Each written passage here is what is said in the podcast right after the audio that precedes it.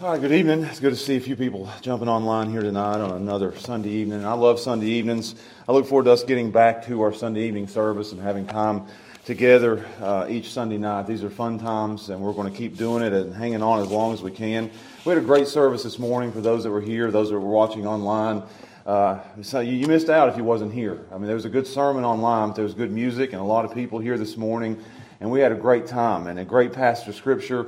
And I know coming into tonight's passage in Judges that there's no way we can match the passage that we studied this morning. I mean, when you're going to feed 5,000 or more, and you're going to see the, the glory that is the Lord Jesus Christ in that passage, it's going to be hard to turn all the way back to the book of Judges in chapter 3 and to study what we've been studying. I mean, today was good news. It was just wonderful. It was clapping sermon. Uh, amen and sermon. I mean, it, was, it was good stuff. And tonight, we turn to Judges, and it's not been good so far. We've been studying when God abandons a nation, trying to get a, an idea, an understanding of what uh, we're going through in the world we're living in right now, and trying to learn from their mistakes. We can learn from uh, past centuries gone, gone by, and that's what we've been trying to do, but it's been ugly. I'm just being honest. We've, we've had two sermons, and it's been ugly. We've had two sermons, and it's been uh, messy. It's been nasty. It's been grotesque. It's not been a pretty scene that we've seen in Judges so far. And I know that's kind of what you're looking at tonight, too. You're going to say, oh no, it's more bad news, bad news.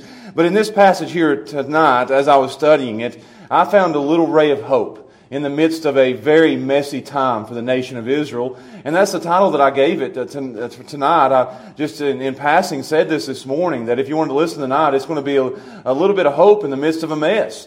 And that's why I, I titled it that. I want you to see that. When the nation is in a mess, there's a little bit of hope in the midst of that mess because we have a God who cleans up messes. He specializes in that. We have a God who's a Savior, a deliverer, a God who comes in and, and He can conquer and He can change and He can move and He can do marvelous things. So we always, in the midst of the worst messes that we could ever have, we always have a little bit of hope in the midst of our messes. So I want you to hear that tonight. I want, to, I want us to hear that in, a national way uh, as our country is going in the wrong direction. Uh, we, we don't need to be so pessimistic as to say there is no hope. There's always hope in the midst of our messes. That could be you in your life right now. Your life could be a mess. But there's always hope in the midst of a mess. Even for churches. Sometimes churches get in a, a mess, and I want you to know there's always hope in the midst of a mess. So that's what I want to look at tonight. Hope in the midst of a mess. And we have hope because of the God who cleans up messes. So if you have your Bibles, Judges chapter 3, and I'm just going to read a few verses. I'm going to cover a lot of verses, but I want to read just a, a handful uh, for you tonight. I want to look at verses 12 through 14 just in, in introduction. I don't want to read the whole thing. I want to leave you on the edges of your seat for this story. This morning was a story that you'd heard a thousand times. Tonight's a story you may have never heard before. Uh, so that we went and go from a very familiar to a very unfamiliar story. So let me read these verses to you and then we'll pray and study this passage as we look at hope in the midst of a mess. Starting there in verse 12 of Judges chapter 3, that's where we are, and that's where we'll be. It says, And the children of Israel did evil again in the sight of the Lord. And the Lord strengthened Eglon. We'll get to know who Eglon is tonight, the king of Moab, against Israel, because they had done, again, that word, evil in the sight of the Lord.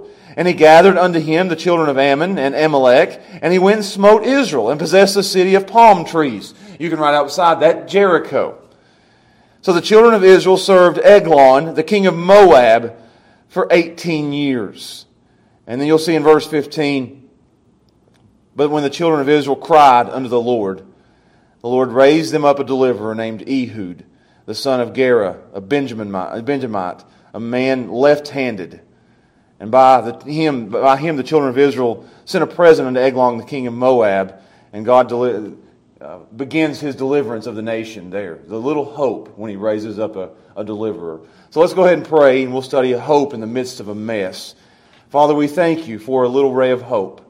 And that's what our people need tonight. This is a message for our people, the church. And God, I hope they're watching, and maybe not watching right now, but maybe watching at a later time, maybe on Monday, maybe on Friday, maybe a month from now. They come back and watch this because they need hope in the midst of their, the mess of their lives. And God, maybe a month from now, we'll need to hear it again, as I don't know where, where our nation's going. But tonight, I want to, as a pastor, give our church, and even myself, my children, my wife, as we can be very, very pessimistic about our nation. With good reason. But God, I want us to see just a little bit of hope tonight. There is hope in the midst of our messes.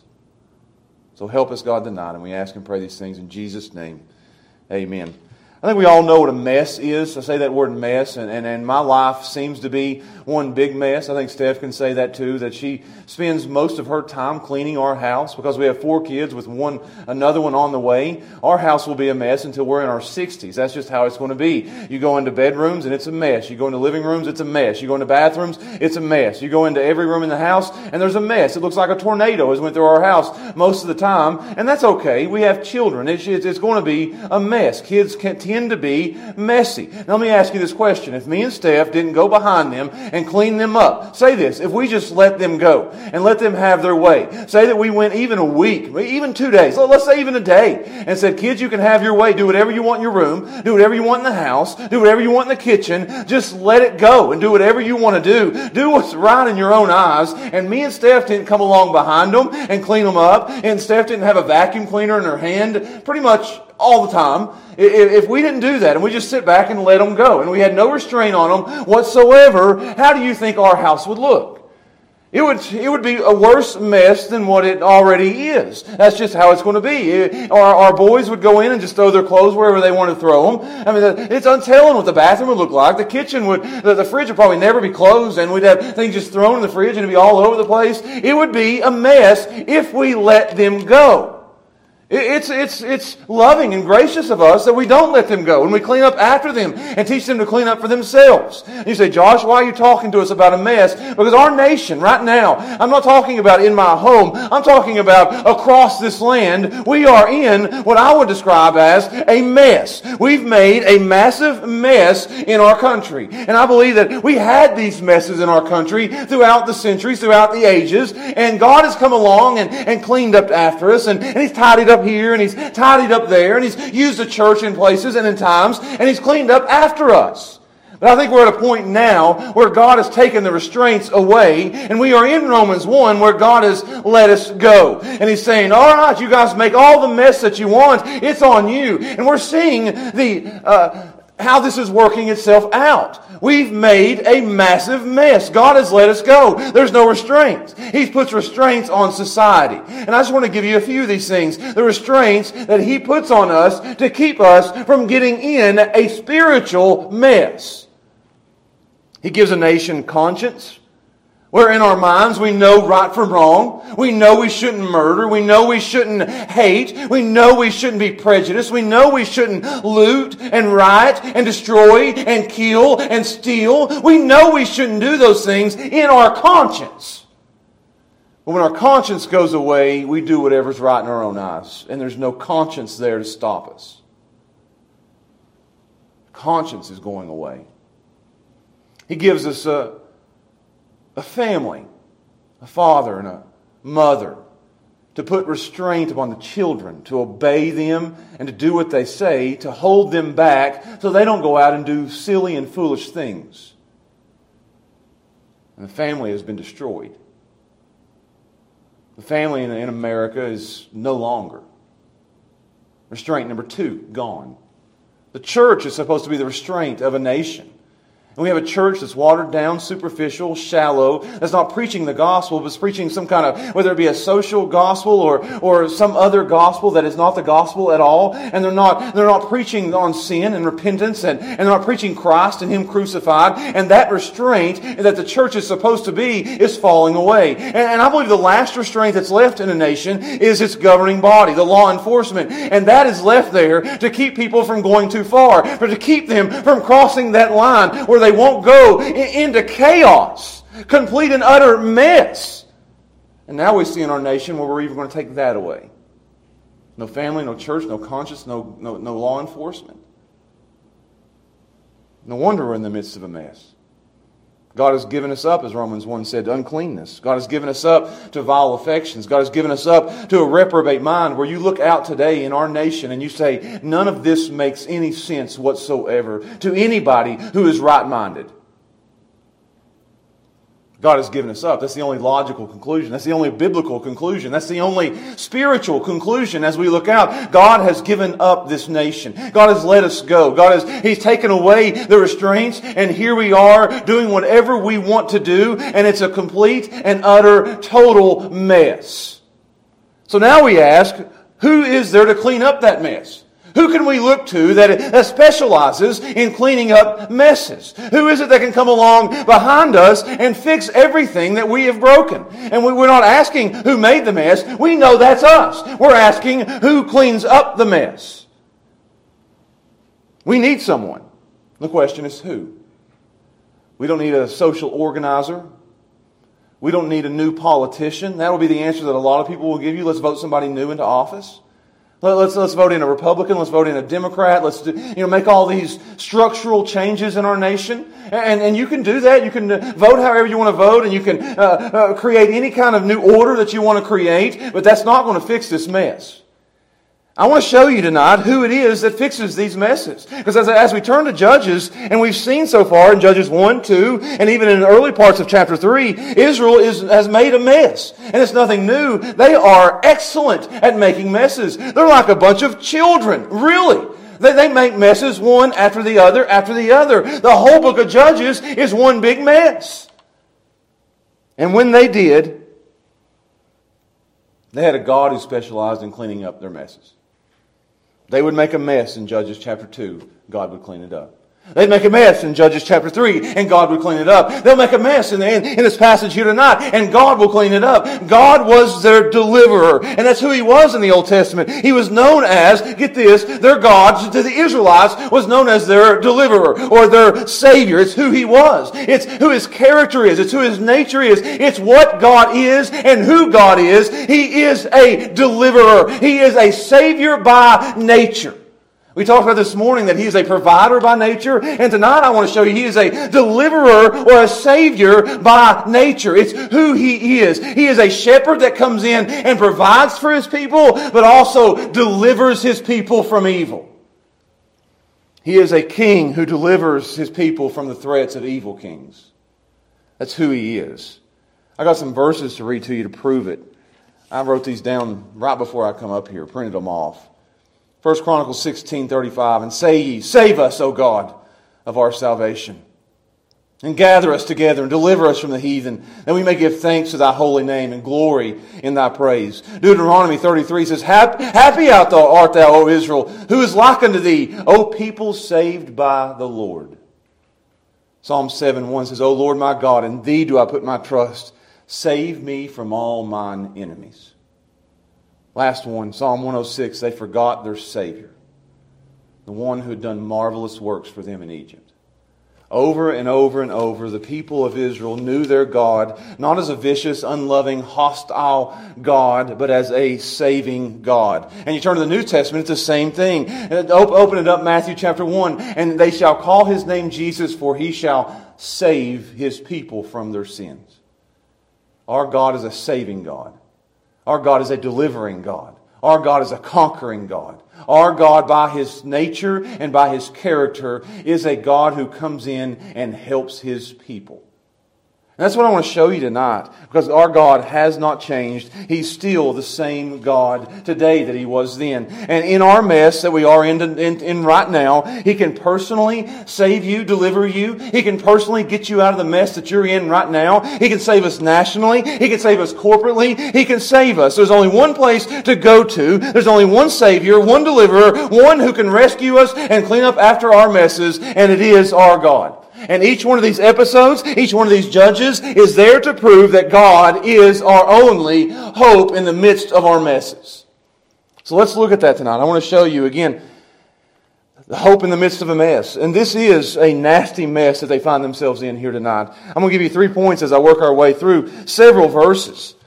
And I want you to see that. God is our only hope in the midst of a mess. Turning to Him.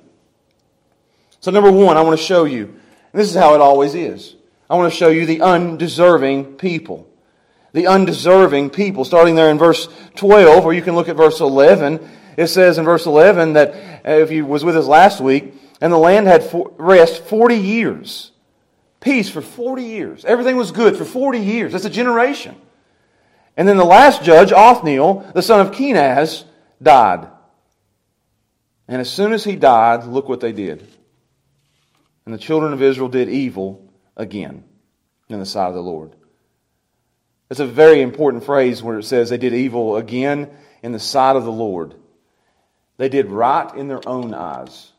They were doing what they thought was right. In their eyes, in their thinking, in their way of looking at things, it was right. But in God's eyes, it was evil. And, and that's, that's the world we're living in right now. People are doing what they think is right. They're doing what they think is okay. They think they're on the right side. People in our nation today think everything's okay. And what they're doing and what they're believing and how they're living, it's okay. It's right in their eyes. But what they don't know, because they're not looking at the Word of God, is that it's evil in the sight of God. Here's a quote for you that I want you to grab onto. God will will not bless a nation that comes up with its own rules. And that's where we are today. We're doing uh, what's right in our own eyes. We're following our own set of rules, but God will not bless a nation that does whatever it wants to do. They done evil in the sight of God. It seems to be a pattern. You can see it in Judges 2.11, if you're following with us. And the children of Israel did evil in the sight of the Lord. 2.11. 3 7, same thing. And the children of Israel did evil in the sight of the Lord. You want to go with me to the same verse we just read? And the children of Israel did evil, and again, in the sight of the Lord. Judges chapter 4. And I won't go any further than this. And the children of Israel again did evil in the sight of the Lord. It's almost like they never learn. It's a tiresome reality that it'll keep getting old as we go through the book of Judges. That they continually, over and over and over, God will deliver, God will clean up their mess, God will save, God will conquer, and then the very next day, they do evil in the sight of the Lord. Why do they do that? It shows us our natural drift, the way that we naturally go as people. We don't naturally go towards doing right. By birth, by nature, by will. We want to do what's wrong. We want to go the way of evil. We want to go the, the way of wrong. That's what we do as individuals. We are, uh, theologians would say, we are depraved people. That's where we go. That's where our minds tend to go in thinking. That's where our desires go. That's where our lusts go. We are all going the evil direction. If we, if we had an angel on each shoulder and there's a good one over here saying, do what's right, and there's one evil one over here saying, do what's wrong, we as people always have the tendency to listen to the dark side, to listen to the, the wrong side, and to do what's wrong. That's why they continually follow this cycle and this pattern is because they're always aimed at, they're always in their nature going towards wrong. That's who we all are. Don't think we're any better than they are. As soon as things get better in our nation, I'll say this at the end of the sermon, most likely when things, if things get better, we're going to naturally be going towards evil again. It's who we are. It's, it's what we do. That's why God gives us the church as Christians. That's why He puts the Holy Spirit within us. That's why He gives us our Word. He knows our natural inclination is to do evil and to go the wrong direction. So He gives us those, those guardrails to keep us on the right path. That's where we go personally. That's where we'll go nationally. No nation will naturally go towards the right. So that's the direction they went. That's where they were, were apt to go. And the children of Israel again did evil in the sight of the Lord. And when they do evil, God punishes them.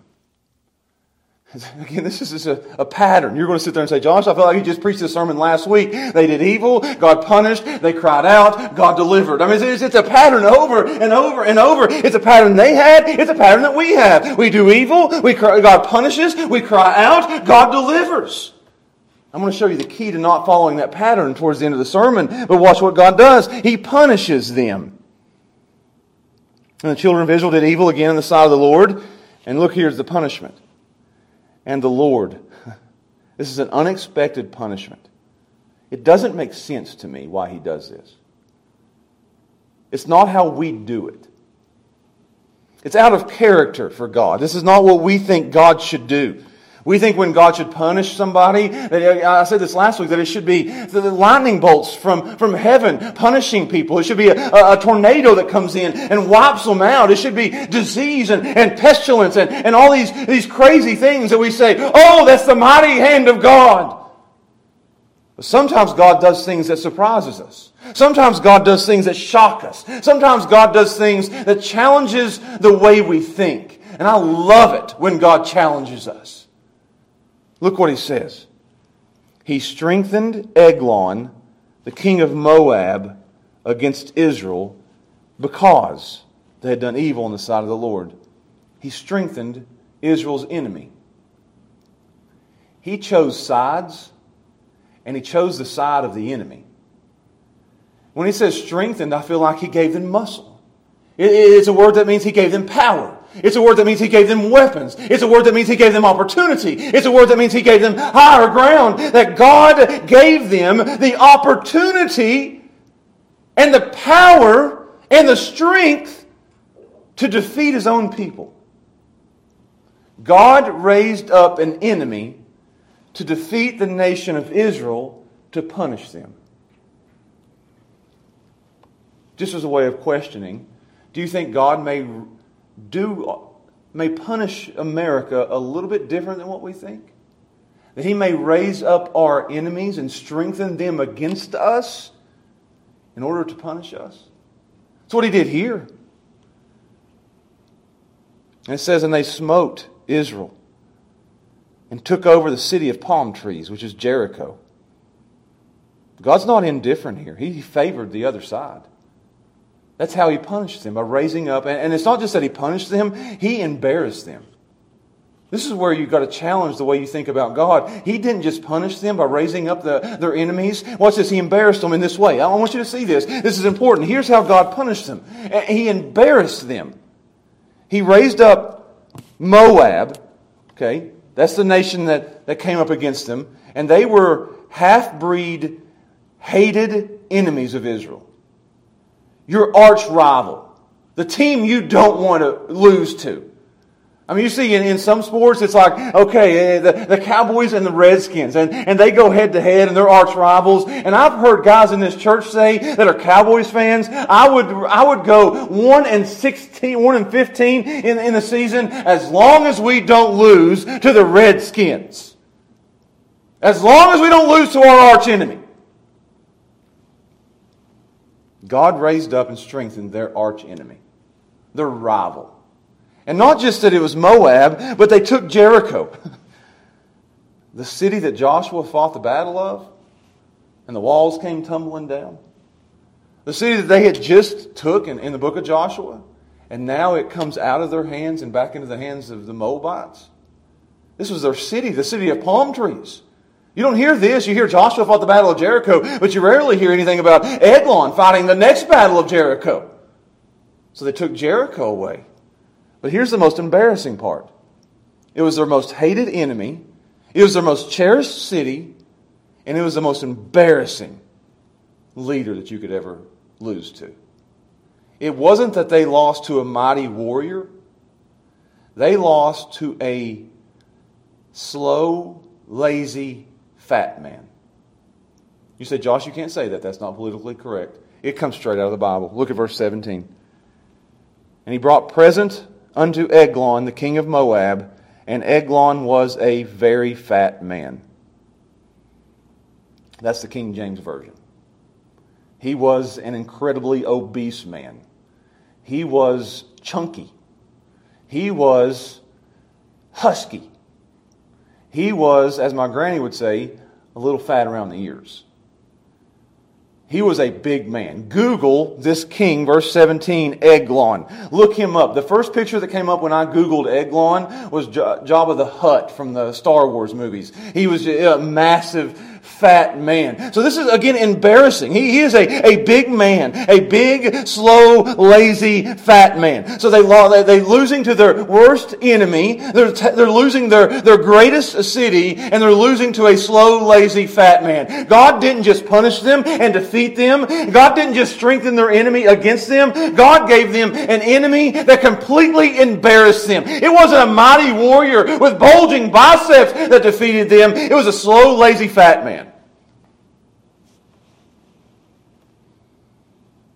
That's a bad, bad punishment. And it says, and the children of Israel served Eglon. You guys can call him Fat Man if you want to. The king of Moab for 18 years. That was a miserable 18 years. They were oppressed. They were in hardship. They were in their own city. He was cruel. He had absolute rights. He could do whatever he wanted to, his, to those people. He could take their children away if he wanted to take their children away. He could train the kids in the Moabite ways and not the Israelite ways. It was a miserable 18 years. God made them miserable. It's a good thing when God makes his people miserable. Because when his people are miserable, the very next thing they do in verse 15, and when the children of Israel cried unto the Lord, God will make you miserable. God will bring you to your knees. He'll take you to places where you're defeated. He'll take you to places where you're embarrassed. He'll take you to places where it's the lowest of the lows in order to get you to look up and to cry out to Him.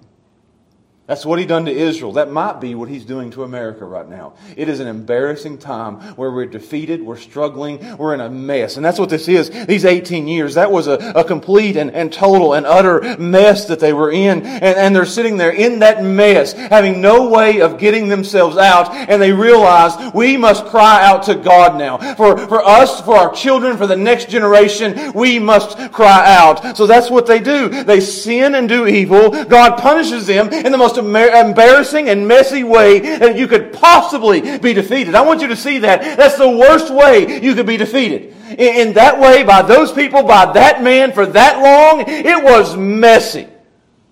And finally, they cry out in verse 15. And the children of Israel cried unto the Lord. Unto who? The Lord. They knew that the Lord was their deliverer. They knew that the Lord was their Savior. They knew the Lord was their only hope. They couldn't get themselves out of this mess. Only God could get them out of this mess. They cried unto the Lord. That's who they turned to. Eh, they're undeserving of this deliverance, but it says, and God hears and raises up a deliverer. Why does he do that? Not because they deserve it, but because he is a delivering God. Not because of who they are, but because of who he is. If God delivers this nation, it won't be because we deserve it, it'll be because he is a great God. He's a saving God. He's a delivering God. He's a conquering God. That's who he is. That's the hope. We have a God, not because we're good, not because we're moral, not because we deserve it, but because we have a God who wants to deliver his people. And God hears them. Again, not, I want to keep repeating that, not because they deserve it. This is the undeserving people. They keep doing evil. This cry isn't even genuine. This is a cry of pain, not repentance. And God still says, It's my nature, it's my character, I'll do it because of who He is. If He delivers us, it'll be because of who He is. So, watch this point number two. We saw the undeserving people. They did evil, and God embarrassed them. And now, the unexpected deliverance. The undeserving people turns into the unexpected deliverance. It says in verse 15, and I want to show you this guy. When the children of Israel cried unto the Lord, the Lord. And that, that's, that, that, I think 12 times in this, in this short passage, it's the Lord. The Lord. It's like the writer of Judges wants us to see who it is that delivered them. He wants us to, to focus our attention on the Lord, the deliverer, the Savior, the one who conquers. He's the one who did it. So it says there, he cried, they cried unto the Lord, and the Lord raised up a deliverer. Who's the deliverer? Ehud. This is a great guy. Who is he? he? This is the man God raises up. He's judge number two in this book. Deliverer number two. I think out of 12. And he is one of the most unlikely of judges. Who is he? Look what it says. He's a son of Gera. He's a Benjamite. And he's a left handed man. That's all the information we have on him. I think it's, I, I told my kids earlier this week, it, it's supposed to be funny when we read that. He's a Benjamite and he's left handed. You say, Am I, I told my kids that this week, and I said, I said, get this. God raised up a Benjamite left-handed man. And I started giggling and laughing, and they're sitting there saying, why in the world are you laughing at that? A, a left-handed Benjamite? That's not funny. But to Israel, when they saw Benjamite left-handed, they would laugh as, as, as loud as they could laugh. It was hilarious to them. You say, why is a left-handed Benjamite funny? Because Benjamite, Benjamin, means son of my right hand.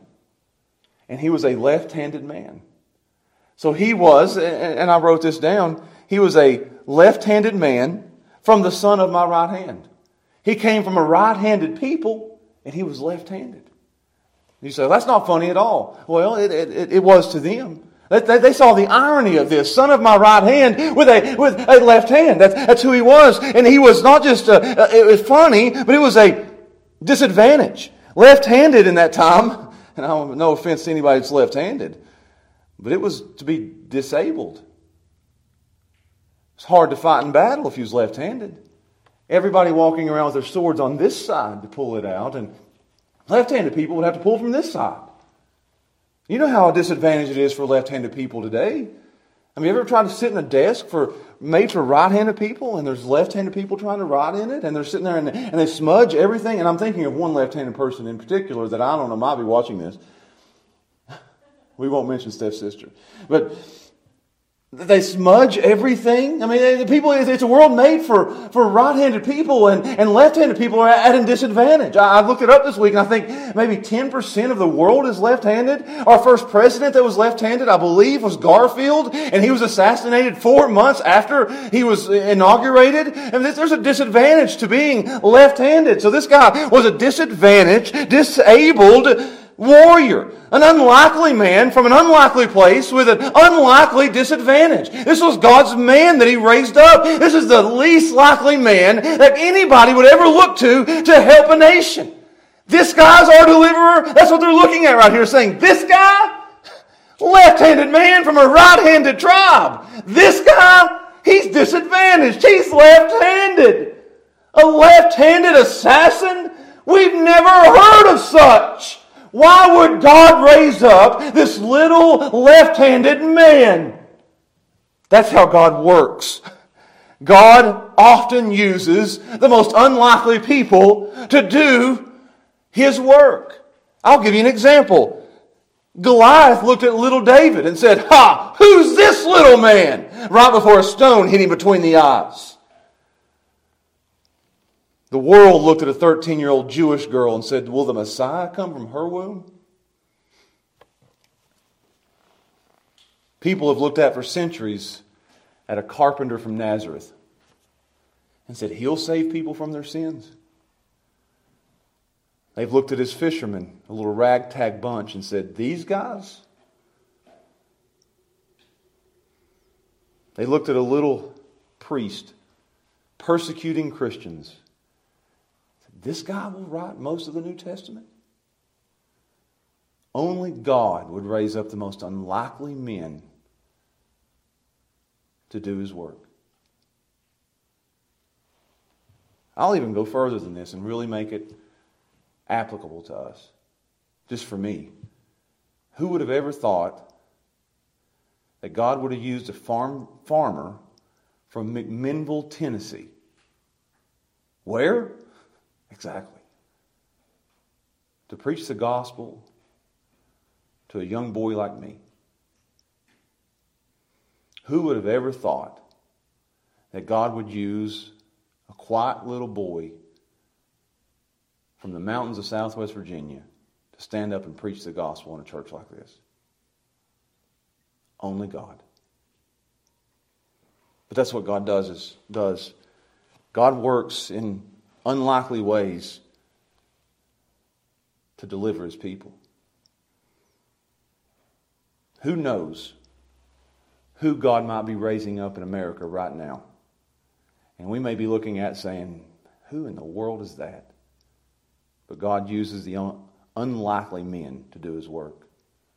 And it's not just the man. Look, look at the plan. And I, I got to work my way through this because that's what God does. It's an unexpected deliverance because it's an un, unexpected man and it's an unexpected plan. We've seen the man. He's a left-handed. Uh, he's, he's disadvantaged. He's not what anybody would expect. I mean, nobody's going to guess this guy is going to deliver the nation. Who is this guy? Who is Ehud? I mean, you guys, eh, raise your hand if you ever heard of Ehud.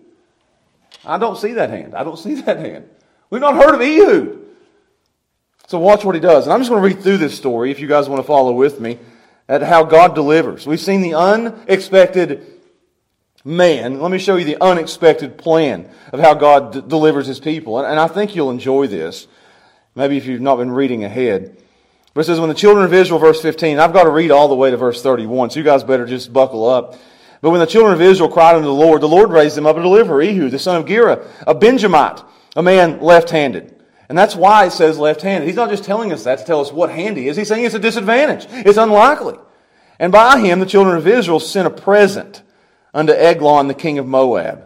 They had to pay taxes or tributes each year, maybe more than that, more than one time a year. That's who Eglon was. He was, he was sitting up there in his, his little throne room. and He made everybody pay taxes to him, pay tributes. So they wouldn't bring in gold and silver. You know what, you know what the fat man would have them bring? They had to bring vegetables. They'd have to bring uh, things out of their, that, that they'd farmed and, and their crops. So they're bringing, that's what they did. They got him to take a tribute to him. They brought him to, to, to take baskets to him of food.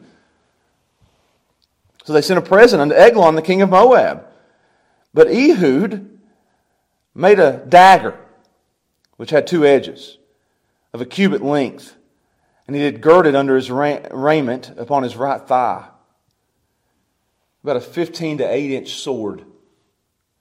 And he doesn't put it, this is a concealed weapon, he doesn't put it. He's going, again, he's taking this tribute, these taxes to the king. And he doesn't put it where most people put it. Most people are right handed, and they're going to have their sword on their left side. So when somebody pats them down as they go in to see the king, they're going to pat them down right here because nobody expects a left-handed man to have a sword over here. So he takes his sword, his little 15 to 8 inch dagger, and he puts it on his right side, and nobody checks for anything there. This is unlikely. We don't have to check that side. He's not going to have a sword there. Nobody would send a left-handed assassin into the throne room. That'd be crazy. That's what God does. So watch what happens. Verse 17. And he brought the present unto Eglon, king of Moab. And Eglon was a very fat man. And when he had made an end to offer the present, he sent away the people that bare the present. But he himself turned again from the quarries, those are idols, that were by Gilgal, and said, I have a secret errand unto thee, O king, who said, Keep silence. He said, Hush. Actually, in the Hebrew, it is hush. Hush is an old biblical Hebrew word. So when you tell your kids to hush, you're speaking Hebrew. Hush. So Ehud looks at Eglon, keep these in, in line here. Lefty says to Fatty, I shouldn't say that. I've got a secret for you. That's how I'm going to call them that. Now, I think that's a good way to keep them in line. Lefty says to Fatty, I've got a secret. So Fatty sends everybody out of the throne room and says, I want to hear this secret.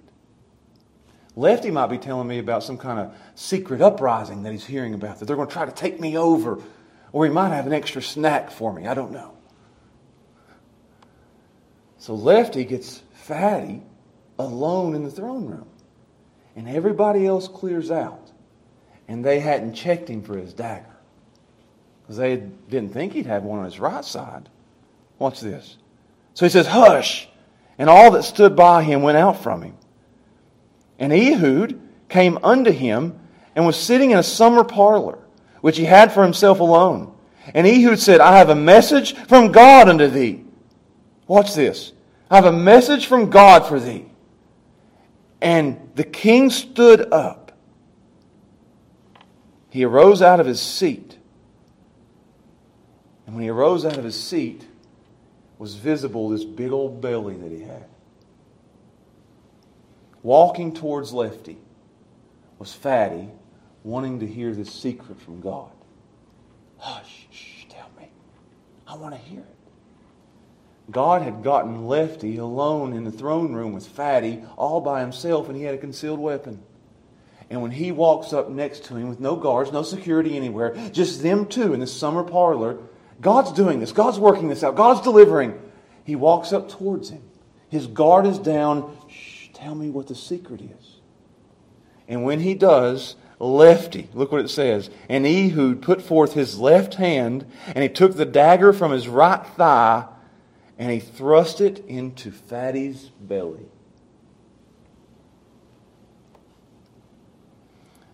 And the shaft, the, the handle, also went in after the blade. And the fat closed up upon the blade so that he couldn't even get the dagger out of his belly. He stabbed him all the way in and couldn't even get that 15 to 18 inch dagger out of his belly. It went all the way into his belly. That's why the pictures of him are so grotesque and big. And watch this. I've got to keep this clean. That's why I said this is messy. This is unexpected from God. That's the, the, the point, the unexpected deliverance. Well, God is putting all this together exactly as it needs to be. Behind the scenes, a left handed man that no one would ever anticipate. A little short dagger that nobody checked to see if it was on his right thigh. A secret that he cleared out the whole room so there's no security. Fat man stands up and he pulls the knife out, the sword out, and gets it right into his gut. And even this messy part right here is laid out in the plan of God. Watch what it says. And he couldn't draw the dagger out of his belly, and the dirt came out. King James says dirt to keep it PG. The Hebrew would say refuse. It would say dung. My kids would say, poo came out.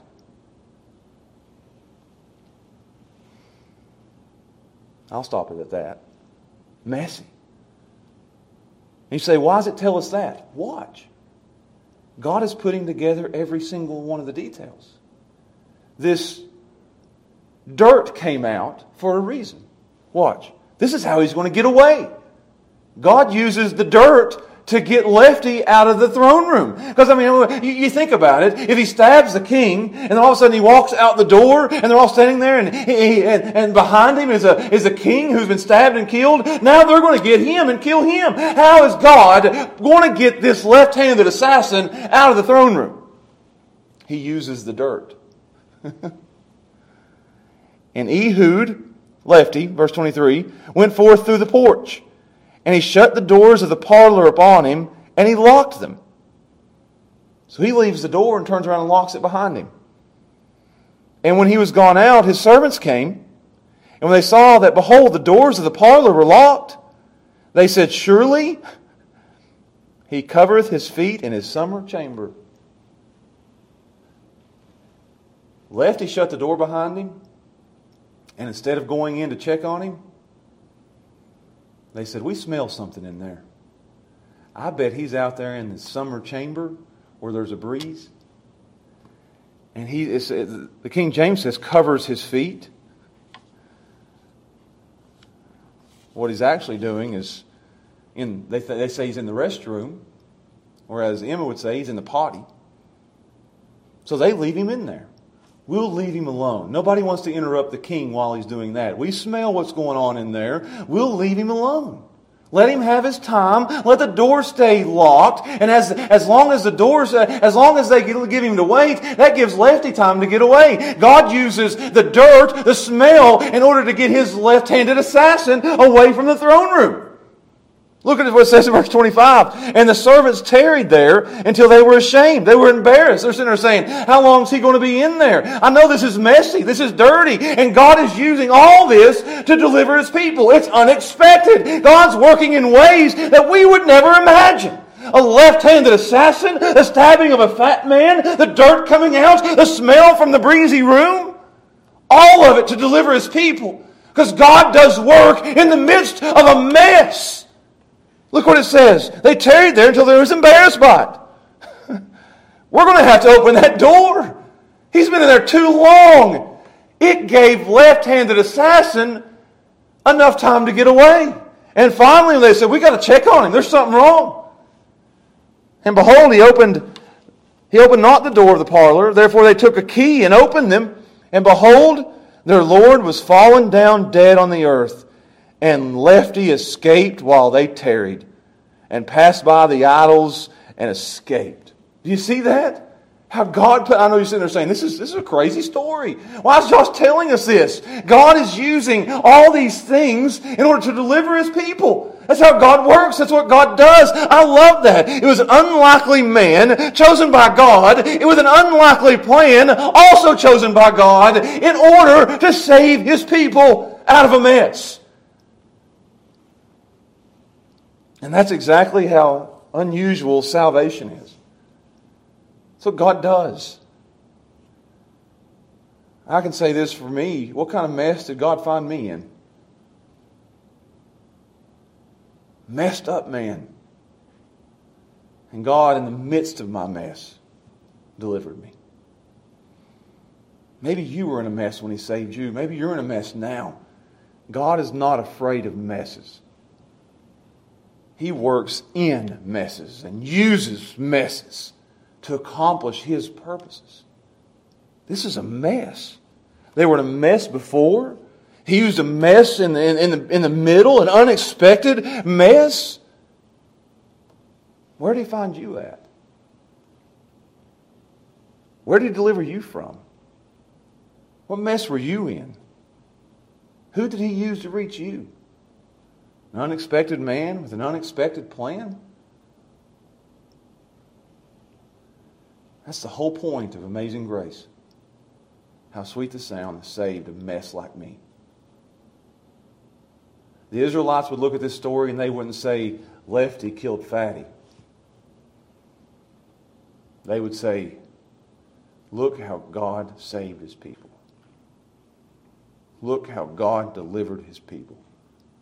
Look how God got us out of that mess. He used a left handed man to kill a fat man and a messy bathroom scene in order to help him get away. Maybe we ought to look back at our lives and say, look at the mess God has got us out of. I can look back over and over in my life, mess after mess, even after I'm saved, mess, and God gets me out of it mess, and God gets me out of it. I've seen our church at times over the years, not much, but there's been messes. There's been fights and squabbles and splits and trouble and anger and just the nasty. I mean, you, even before I came here, some of you that's on Facebook Live right now would say there, has been messes at West End. This has been, it's been messy at times. But here we are, and we look back and say, wow. And some of it may be as messy and nasty as this is. And you look back and say, wow, look how God got us out of that mess. Look who He used to get us out of that mess. Our God is a God who cleans up messes. He's cleaned up messes in the church. He's cleaned up messes in our lives. Don't you think, and that's where I'm going with this, that He can't clean up a mess in our nation? He can do it. This is the hope in the midst of a mess that if God can do this, He can do this. If God can save this, He can save anybody. God works in the messes. We ought to marvel at every step in the plan of God that He pieced together to get us where we are. I, have said that and I'm, I'm going to move on. This is dirty, messy, nasty, every last bit of it. But we ought to marvel at the steps God used. He raised up a left-handed man because a right-handed man couldn't have done it. He got him in there with a secret shh, hush. Hush. I wrote that down. Hush. He stood up right in front of him. Who would have thought that the sword would have went all the way in and pierced what it pierced in order to cause what came out to come out? Door locked, servants waiting, embarrassed, not wanting to go in. Exact amount of time for them to wait in order for Lefty to get away before they found Fatty laying there dead. Can you look at the outline of the details, the story of your salvation and of your life and see how God has used certain people in certain ways and certain situations and certain scenarios to get you through the messes that He's gotten you through? My kids are going to find themselves in messes someday, and they need to know that there is a God who works in and cleans up our messes. Again, this is dirty, messy, nasty, every bit of it. And why is this? Because the more gory it was, the more glory God gets. Let me say that again. The more gory it is, the more glory God gets. So we have no idea what God could be up to right now in our nation that we don't even see. We don't deserve it, but God can do it. And He can work right in the midst of a mess. He could be raising up a preacher right in the middle of these protests. We don't know. We know we don't deserve it, and we know God can do it. Last point, I'll close. I've got five minutes. This point is real quick. We've seen the undeserving people, and they were. We've seen the unexpected deliverance. Now I want to show you the unfortunate ending. It starts out good in verse 27. And it came to pass when he was come home, that's Lefty, when he was come home, you'll always remember Lefty and Fatty. I mean, I think this will be a sermon you'll never forget. Whether you get anything out of it or not, you'll always remember that, even if it offended you. And it came to pass when he was come that he blew a trumpet in the mountain of Ephraim, and the children of Israel went down with him. He come back, escaped, got away, came back, and he's blowing a trumpet. He's announcing to everybody. He went down from the mountain and he said before them, he said unto them, Follow after me. Come after me. He's, he's gathering a, an army. For the Lord hath delivered your enemies from the Moabites into your hands. He, he's, he's delivered us. He's, he's saved us. He didn't say, I did it. He didn't say, Lefty did it. He didn't say, look what I did. He didn't tell them the story of how Lefty killed Fatty. He came back and said, look what our God has done. God has delivered us. And they went down after him, and they took the fords of Jordan toward Moab, and suffered not a man to pass over. And they slew, look this, they win. They slew of Moab at that time 10,000 men. And I love this description here. And they wasn't fatty. What were they?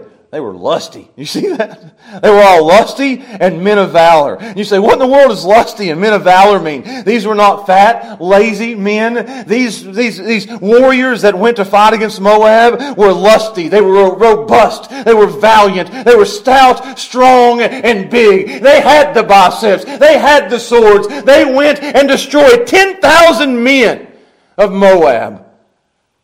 And there escaped not a man. So Moab was subdued that day under the hand of Israel, and the land had rest 80 years. Wow. Peace, stability, prosperity, the undeserving people, the unexpected deliverance. God delivered them. You say, but you called that the unfortunate ending says in chapter 4, verse 1 And the children of Israel again did evil in the sight of the Lord when Lefty died. Lefty died, and they did evil again. And the pattern just keeps going. And the Lord sold them into the hand of Jabin, king of Canaan, that reigned in Hazor, and the captain of whose host was Sisera which dwelt in Harosheth and the Gentiles. And you see down there in verse 4, and Deborah, a prophetess, the wife of Lapidoth, she judged Israel at that time. God raised up another, which we'll talk about next time. Just continuing the pattern, continuing the cycle. But each one gets messier, each one gets worse, until we reach the end, and Samson is the worst of the worst. And the judges at that point, the nation of Israel, does whatever's right in its own eyes, and God just leaves them. So, what's the lesson we learn here? This unfortunate ending that God delivered them and they go right back to their old ways. What's the point in all this? I'll give you two. They have a, there's a refusal here to learn that when Lefty died, there was nobody to stand up and say, Let's read our history. Look back and see what happened 80 years ago. Let's not repeat this pattern again. Let's not follow this same cycle. Let's read history. And that's something this generation in our time today doesn't do. I can say that as a nation, we don't read history. We don't know where we come from. We don't know the battles we fought. We don't know the, the warriors that won the battles. We don't know the generals. We don't know the captains. We don't know our ancestors. We don't know about World War I and World War II. We don't know about uh, Vietnam. We, we don't know about these things. We, we, we don't read about these things. We, we, we, just, uh, uh, we just look over these things like they're not there. We don't know where we came from. We don't know the battles we fought. We don't know uh, the, the things that we did in the past that we need to learn from today. And we're in danger of repeating those things because we have a refusal to learn. I'll say this as a church, it's the same thing. Most people only know enough church history as far back as when their church began or when they started church. And the reason there's so much uh, craziness and messes in churches today is because they don't know church history. What we're going through today would be solved if we would just read the past. We're not going through anything they didn't go through. We're not fighting any battles they didn't fight.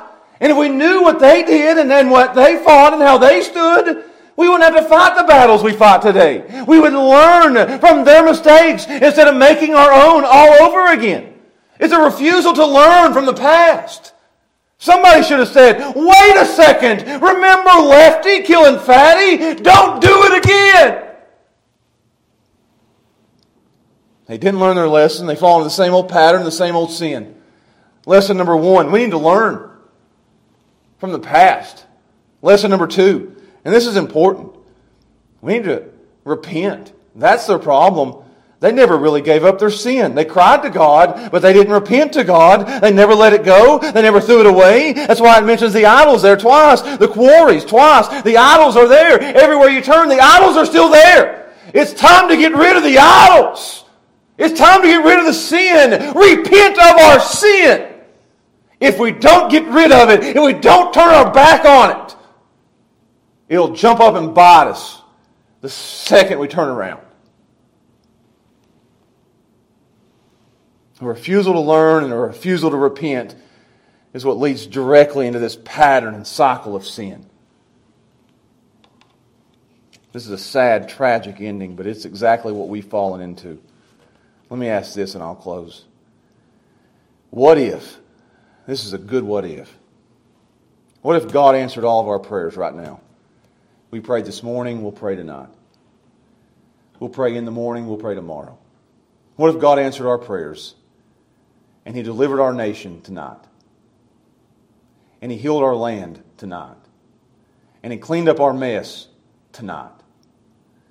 And all the problems that we have in a nation was gone. And we were in revival. And people were being saved. And lives were being changed. And we, had, we were prosperous again. We had peace again. And the pandemic was over. And we had our freedom to go and do what we wanted to do again. And, when, and instead of there being five people here tonight, there would be a church full of people here tonight. What if God answered our prayers? What if God answered our prayers? Now, let, let me ask you this if He did it. Now, let me answer this. I want you to think about it. How long until we forget God and we get back to doing whatever we want to do again?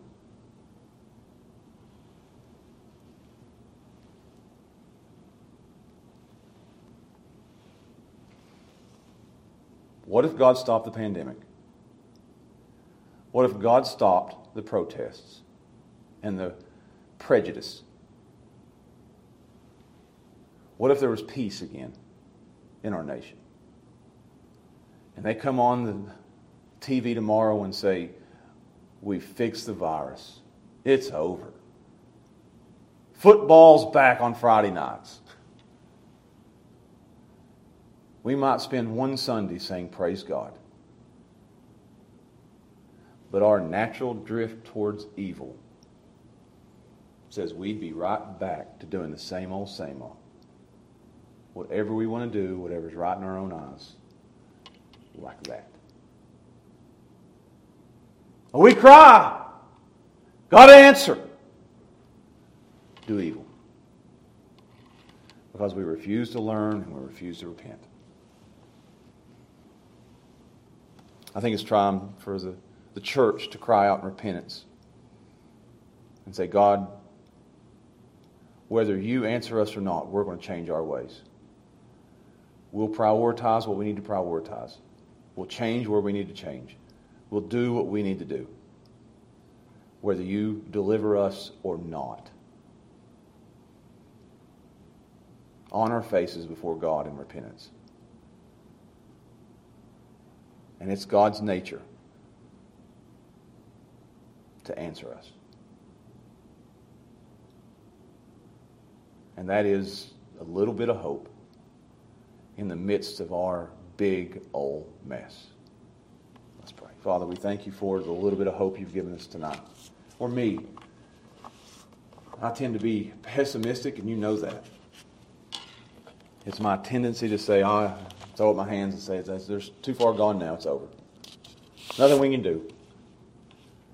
But I'm glad you brought us to this passage this week, providentially, to show us a little bit of hope. Show me a little bit of hope in the midst of a mess, a little bit of light in the midst of darkness.